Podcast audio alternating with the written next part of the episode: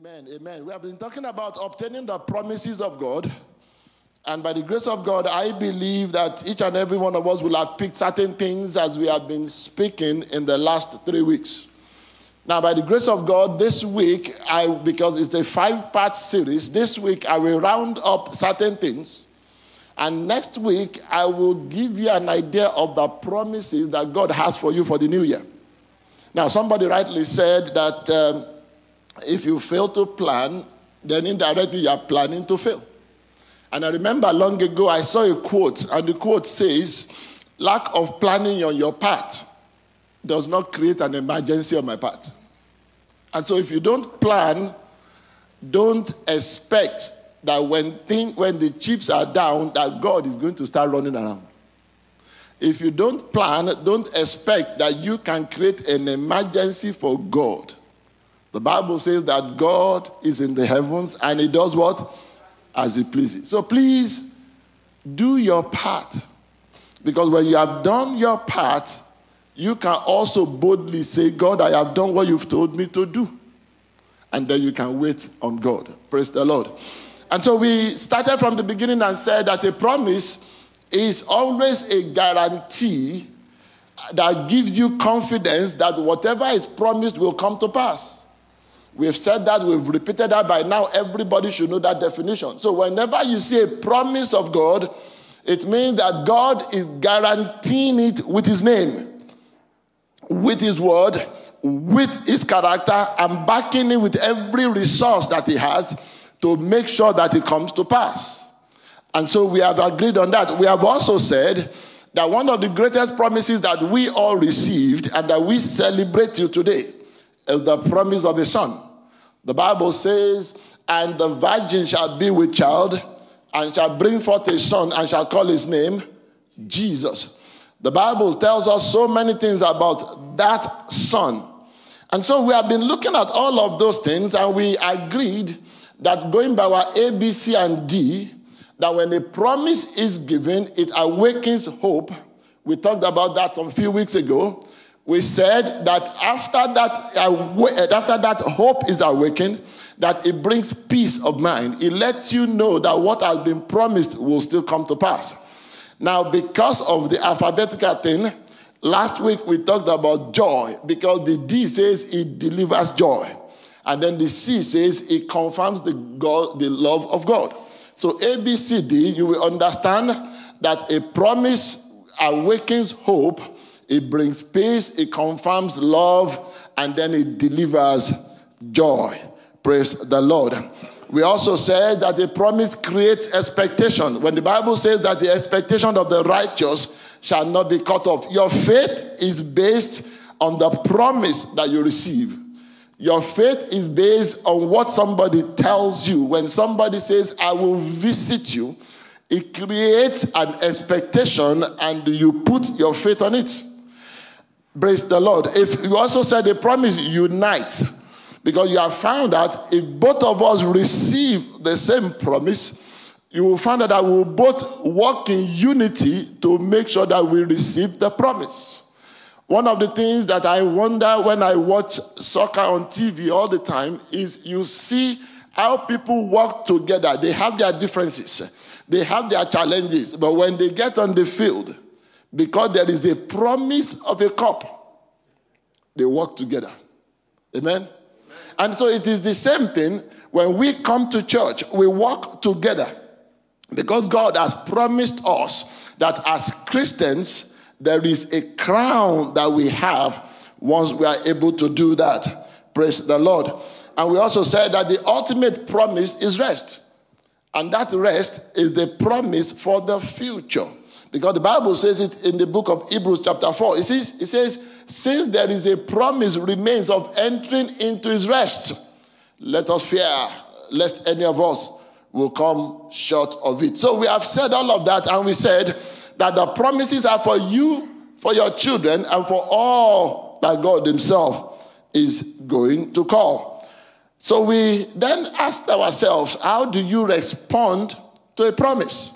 And I remember giving you about eight different things that you can do, not necessarily in order, but the eight different things, some of them will require all the steps, some of them might require just one or two steps, and some of them might require four. We said that when a promise is given, the first thing that you do is that you accept it. You own it, you accept it, and you believe it. Number three, we said you begin to confess it. I remember, and I told you, I remember as a young boy, when your father, your mother promises you that when you are ten years old, you are going to get a bicycle. Even though it is still months off, you begin to tell your friends that I'm going to get a bicycle. Praise the Lord. And so that is the thing about the things of God. Now, we also said that the D part is that you do it. And that doing is the challenge that most of us have. And I took my time in the last little while to explain. Every single promise has something we're doing. Every single promise has something that has to do with action. Every single promise, either secular, either spiritual, has something to do. I can promise you today, for example, and say, if you come to my house, I have a check for you for ten thousand dollars. Most of you will stay awake. Even if I said, come for the check at four twenty-seven, you will stay awake and make sure that you are not late for the check. Amen? Because I have created an expectation. Now, you are not going to complain that why didn't I bring the check to you? You won't complain. But when it gets to the things of God, we complain that why did God not bring it to us? But God has said, if you do this, I will do this. So with the doing, I'll give you some examples in the life and in the ministry of Jesus. For example, the Bible says in the book of Matthew that there was a man with a withered hand. And when Jesus wanted to heal him, Jesus spoke. And the Bible says, he said, stretch out your hand. Now, the man could have easily said, why can't you heal me without me stretching my hand? It's a fair question. If you are really God, why do I need to stretch out my hand to be healed? But that is the instruction. And you obey the instruction. The Bible says when he stretched out his hand, what happened? The hand returned to normal. You remember Peter? He asked Jesus, he said, tell me to come so that I too I can walk on water. And the Bible says, Jesus said, come. The action word there is the word to come. And the Bible tells us that as he began to go, he walked on water until other things happened. You will notice also when they were in the temple and Jesus told Peter, he said, give unto Caesar what is Caesar's, unto God what is God. Go and fish. He says, the very first one you catch, look in the mouth. Brethren, the fish is not going to jump from the water to Peter. Peter had to go and catch the fish. You see, one of the things I've learned in the story of Abraham, in the story of Peter and all of these people, is that whenever God says the first fish, it's not that God is going to create a new fish. What is going to happen is that God is going to single out one fish and is going to command the fish to be moving towards where Peter is. And so if you don't go there, your paths don't cross. It's the same thing that happened in the story of Abraham. As Abraham was climbing the mountain on one side, God was telling the ram, the goat, the sheep, whatever it was, to climb on the other side. And as, the, as Abraham was climbing, he was also climbing. As it, it is interesting that Abraham never saw that before because he had not gotten to where he needed to be. So please, whenever God says do something, God is making things to work for you on the other side that you are not seeing. You better do it. We also saw an example in the case of the man that was paralyzed that his four friends had to catch, uh, had to bring. The Bible says that Jesus saw their faith. Not because necessarily he had spiritual eyes more than me and you, but because he understood that their action was a reflection of their faith. And so we go on and on and on and on like that, and you will notice that I spoke about the man that was by the pool of Bethesda. That people could say till tomorrow that the man had no faith, but for thirty-something years, the man remained there. It means that that man believed that someday my turn will come. And so not only did he remain there, he still had faith he was going to be healed. The only thing is that he thought there was only one way. And brethren, there are always many ways. And so because of that, when Jesus came and said, will you be made whole? He began to lament that the only way I know, there's no hope for me there. And Jesus said, that, that notwithstanding, but you are still here. He said, rise, take up your bed and walk.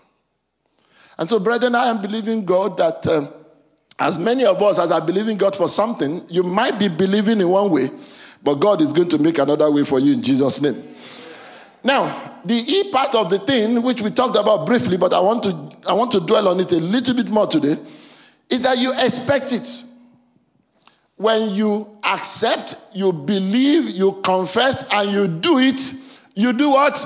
You expect. Now, what is expectation? Expectation is the belief that something is going to happen. Expectation is that thing that makes you do something because you are believing that something is going to come to pass. I like a story in the book of Judges, if you want to open with me. The book of Judges. Let's, let's, let's open it together. The book of Judges. And if you open it, please go to chapter thirteen. Book of Judges, chapter thirteen. Now, I'm using this example because it's a perfect example of a person that expects. Now, let me set the tone for you. A man, a man's wife was visited by an angel. And the angel says, you know what? Woman, you're going to have a son. And this is what is going to happen about the son. All throughout that time, things like that had never happened to them. So this was new. Now, when the woman told her husband, the first thing you want to understand here, remember what I said, A, B, C, D, right? The husband, first of all, accepted it and said, that is our lot. The husband believed it, right? And you will notice in the verse that I'm going to quote that the husband began to confess it already. Now he's asking the angel that I'm not exactly sure what we should do. Now, I want to clarify this part. The promise has been given. He's not asking God to reconfirm the promise. Let me say that again. The promise has been given, right? This man is not asking God to reconfirm the promise. What he's asking God to do is tell us what we need to do in expectation of that promise. Let's look at verse eight. Verse eight, the Bible says, the Manoah prayed to the Lord, saying, Lord, let the man of God, that is the angel, come back again to us and give us what?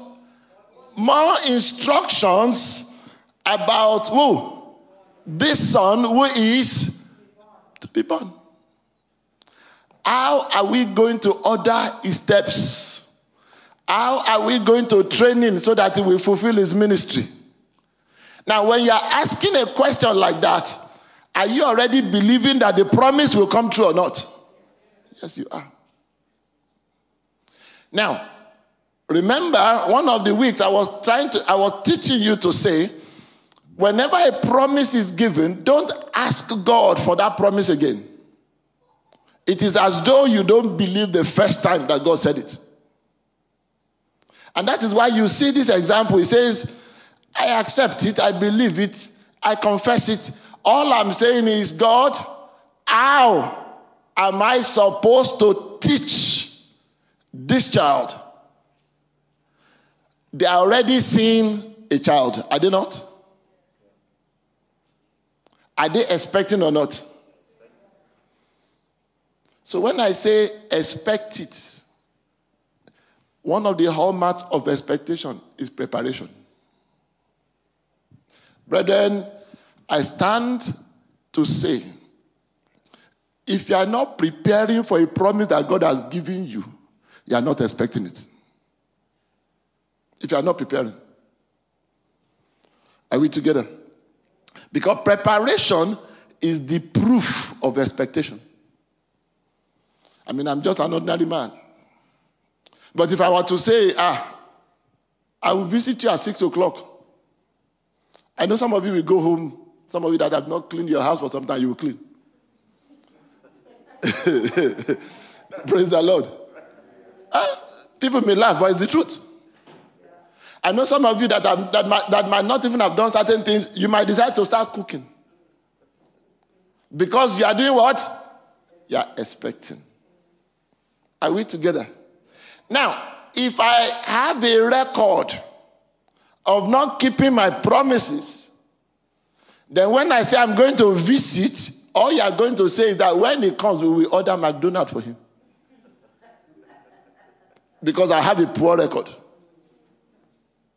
If I also have a poor record, then you are going to go and sleep at five thirty, even when I told you I'm coming at six, because you know I don't keep time. But if you know that this person will keep the time, wherever you are at five thirty, what are you doing? You are rushing back home. Preparation, brethren, is the proof that you are expecting something. When God says, I will visit you, did you prepare for the visit? Did you get rid of the things that you know that God will not like to see? Did you bring on the things that you know that God will like? Did you do all of those things so that God Almighty can meet you in a state that you know that He Himself will be proud to say that He met you? And so please, brethren, every single blessing that God speaks out, begin to prepare for them. It is easy to run for us to prepare for secular things. I remember long ago, my own sister, she was not yet married. But then every time she goes out, she will buy marriage things. I was a young boy. And I'll say, what are you buying that for? She said, for my husband's house.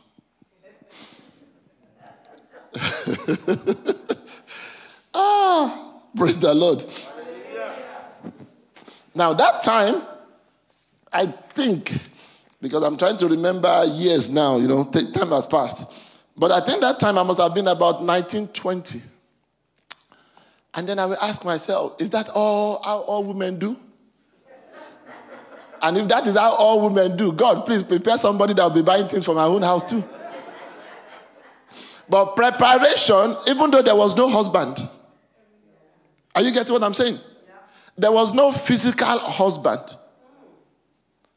But in the spirit, she had accepted, she had believed, she had confessed, and she was doing the things in expectation of the husband showing. Brethren, are you believing the things of God? Start your preparation today. There are things that when they eventually come, if you are not prepared for it, unfortunately, sometimes they pass you by. Long ago, we told somebody to write a C V. And the person was joking with it and joking with it and playing with it. Eventually, by the time they called for C V, there was less than twelve hours. The person missed the job. Preparation means what you are believing God for, you begin to do your part. Are we together? This is one of those topics that I would like to, because... whenever a promise goes and there is no preparation, either you like it or not, depending on the promise, the promise will come to pass. The problem is you may be excluded from the benefit of the promise because you are not prepared. Remember that story, and I like that story. It's a story of preparation, not anything else. People talk about it in different ways. Matthew chapter twenty-five, the Bible says that there were ten virgins. Five had oil, and five did not have oil. Brethren, there is a there is a, a thing that people say, that expect the best but prepare for the worst. The best is that our candles will not go out until the master comes, until the bridegroom comes. That's the best. But what if it tarries? And so when you ask some of those questions, it is not that you are not having faith. It is that you are preparing yourself. Every promise God gives you, run as if it's a sprint, but prepare for a marathon. When God gives you a promise, you might think it will come to pass in three weeks. What if it doesn't come to pass? The reason a lot of people lose sight is because they only prepared for three weeks, they spent all their energy in three weeks, and then they are tired. When the thing has not come in three weeks. But then, the God that promised, did he give you a particular time? The answer most of the time is no. So please, brethren, expect it. Number six, that is the fight for it. I don't have much to tell you here, but when you fight for what God has told you, it is a sign that you cherish what he has told you. Are we together? When you fight for it, the Bible says, First Timothy chapter six, verse two, it says, fight the good fight of what? Of faith. It means that your faith will always need a fight. Hebrews chapter ten, verse thirty-five, it says, you have need of what? Patience. After you have done the will of God. Hebrews twelve, eleven, it says, let us, that sin now that we are com- encompassed with a great uh, crowd of witnesses, let us what? Run this race. I don't know how many of you have run a marathon before. When you run a marathon, you are in pain. Thank God for people that run marathon. They go to Boston Marathon and all these marathons. Thank God they prepare. Now, when I was in secondary school, we didn't prepare so much. You know, you're a young boy. They say, we are running the half marathon in those days. And you say, what is the big deal? And there you go. You get halfway, you look right, you look left, there's nobody looking, you just go into the bush. And, uh, and and your marathon will continue in there. They only see you coming out on the other side of the bush there, and then you are still strong. They know that you have not run the marathon. When you run a marathon, by the time you are finishing, you are collapsing on the floor. Are we together? So when the Bible says, let us run this race that is set before us, every race in Christianity is a marathon. I remember when I first gave my life to Christ. I thought, thank God I've given my life to Christ now. In another many years, Christ will come. I will go. The shorter my life, the, the more likely I will make it. Because the longer you live, the more sin you commit.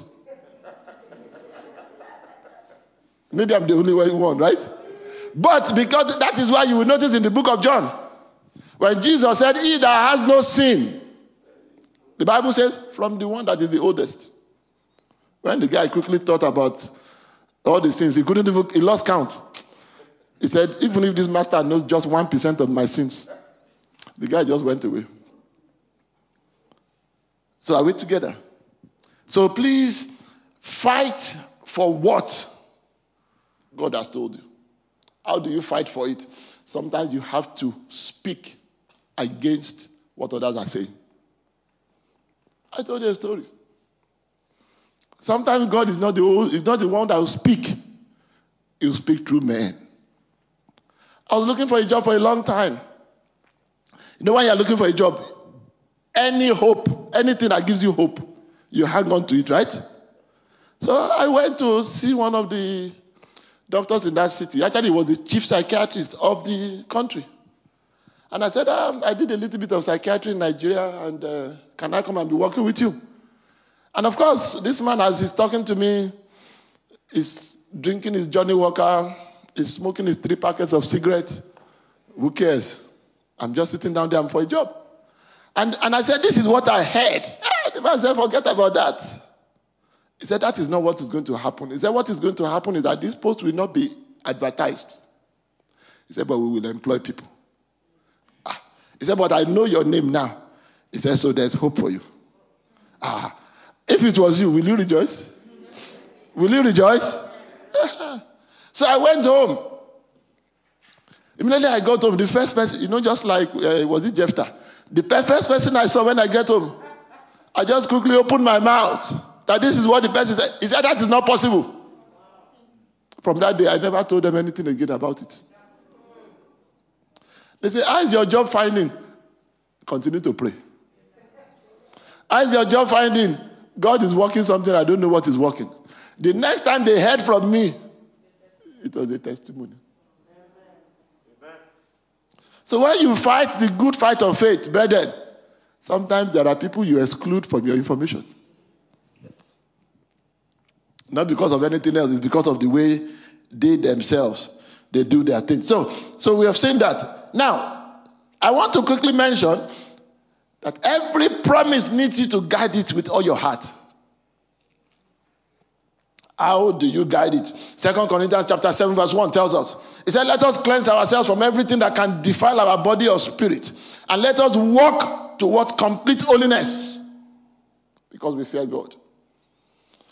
Brethren, there is a part you play. There is a part God plays. Have you forgotten Genesis chapter eighteen?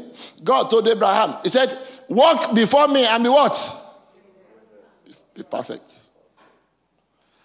People tend to want to remove that perfect part. They like the walk part. And I can even walk before God and not be perfect. Are we still together? When you are believing God, please, that is not the time for you to start saying that God is a merciful God. God will never change his condition for the promise. It will never. And I've seen that in scripture. That is why it says, so that we will not miss of that eternal rest. The eternal rest is there, but the conditions are there. It goes ahead to say, come out from among the unbelievers, separate yourself from them. It's not saying that you should separate yourself physically. It's saying that when it comes to the things that you do, let it be known that you have been with Christ. Let it be known that it is not every method of the unbeliever that you can use. It is strange, and it's actually an abnormality when you hear of fraud in the church. It should be unheard of. It is strange when you hear that Christians can't do business with themselves in the church. It is strange that unbelievers will give a Christian a better price for the same thing than a Christian will. It is strange. It is strange when you cannot tell a Christian your issue because, your, because the Christian talks more than the unbeliever. It is strange. It is strange when couples have problems, they can't come to you. They will go to people outside that will tell them that whatever pleases you, do. And then the next thing you hear is that they are, they are separated. But they couldn't come to you. Because the last time they came to you, their news was on C N N. Is it not strange? So when it says, don't touch their filthy things. I remember in the book of Psalm, it says, he that has what? A clean heart and clean hands. In those days, we used to say, can you raise up your hand if your hands are clean? And then, so, I remember those pastors in those days, they were firebrand pastors. They say, if you raise your hand and your hands are not clean, that lightning will strike it. And so you pretend that you are raising it. And then you use style and touch the back of your head. But sincerely, how many of you can raise your hands that my hands are clean? How many of you can be like Samuel and say, whose money have I stolen? How many of you can be like Samuel and say, who have I spoken ill of? I told you before, that is the test of integrity. When you can stand and say, testify against me. How many of you can stand and say, even in the court of heaven, God will know that I was fair to you? The advice you gave him, will you give your own son or your own daughter the same advice? It is easy to give advice, is it not? If that person was your brother, will you give him the same advice? You know, sometimes when things happen, the advice we give is a little bit different from the advice we give when it concerns us. Are we together? You need to ask yourself, if my own brother or sister went for advice, will I be happy that this is the advice they will get? One of the things I cherish all the time is that when I went to school, they will always tell you, always think to yourself, if that woman in front of you is your mother, how will you treat her? It's a simple thing. It's not just a medical number. If she was my mother. And it doesn't matter the job you do.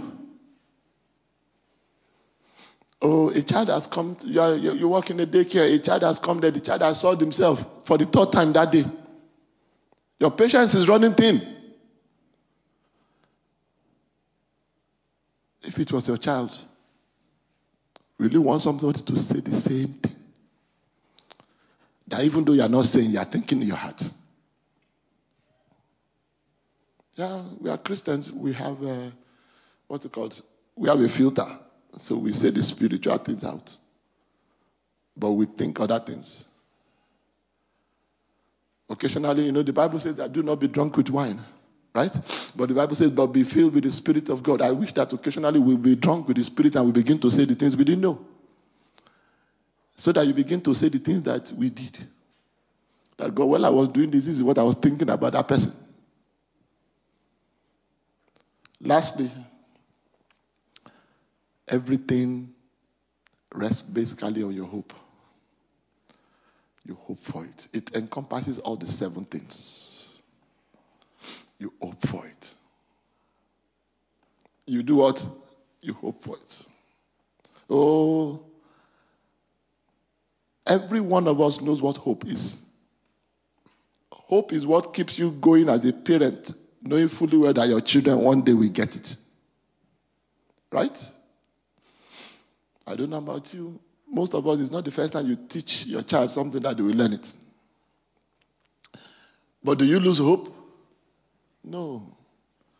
But when it comes to another person's child, once you've, in fact, even the one time you are teaching them, it is just to fulfill all righteousness. So that they won't say, I didn't teach them. But do you take the kind of compassion to teach them the way you teach your child? Brethren, the promises of God will never go unfulfilled. That I have seen, that I know, but there's always a part for you to play. You play your part, the part of God falls in place. It's not even that God is playing his part, it falls in place.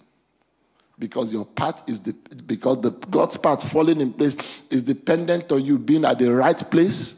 At the right time, doing the right things with the right frame of mind.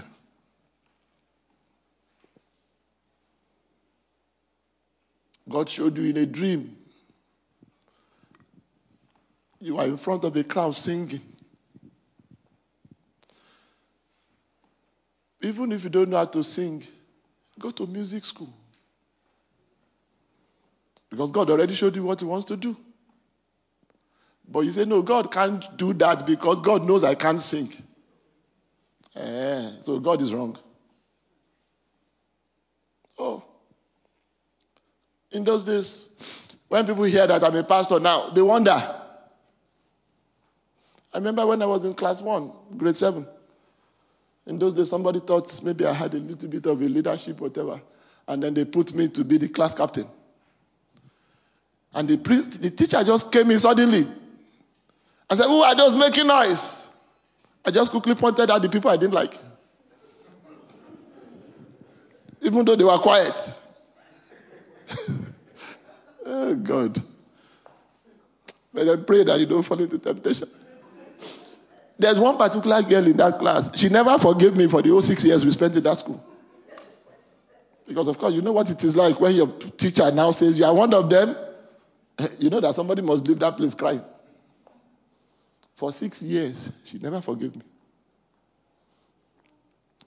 After, I began to ask myself, is this the way I will keep on making enemies? And so, I set myself apart. So, I want to encourage you, brethren. The promises of God are going to come true. The promises of God are going to come to pass. God promised the Son. The Son was born. God promises the things that will come with the Son. Did it come with the Son or not? God promises that by His stripes you are healed. Are you going to be healed or not? God promises that come unto me, all ye that labor and are heavy laden, and I will give you rest. That rest is peace of mind. It's the peace of mind that makes a man to sleep in the midst of trouble. It's not rest that you will sit on something. No. It's the rest that says, God has promised me, I am not going to worry. Now, let me give you one last thing and then I'll go. Long ago, I read in the book of, I think, First Peter chapter five, verse seven. And it says, casting all your cares on him because he cares for you. And I made up my mind that two people don't need to worry about the same problem. Two. It takes only one person to solve the problem, right? So why are two of us worrying about it? Now, naturally, you defer to the higher authority, is it not? If your child has a problem and your child tells you the problem, you think the child is still worried. The child has told you, the child expects you to find a solution, right? Good. From that day, I prayed. I said, God, I want to leave this. So that every problem I cast, I forget. Oh, you can ask my wife, a lot of things that I forget. Because prayer works. Amen. And I said, even my children will say, oh, come. We will tell you something. And then you say, is that all? And then you say, okay. And then you say, okay, I'm going to sleep now. And in forty-five seconds, one minute, I've slept off. They say, how can you sleep? Why should two people worry about the same problem? And some people will say, that is hard to do. It is not hard. If you pray, and you believe God at His word, you can have the grace to do even more than that. Let's bow down our heads. Choir, you want to come? Let's bow down our heads.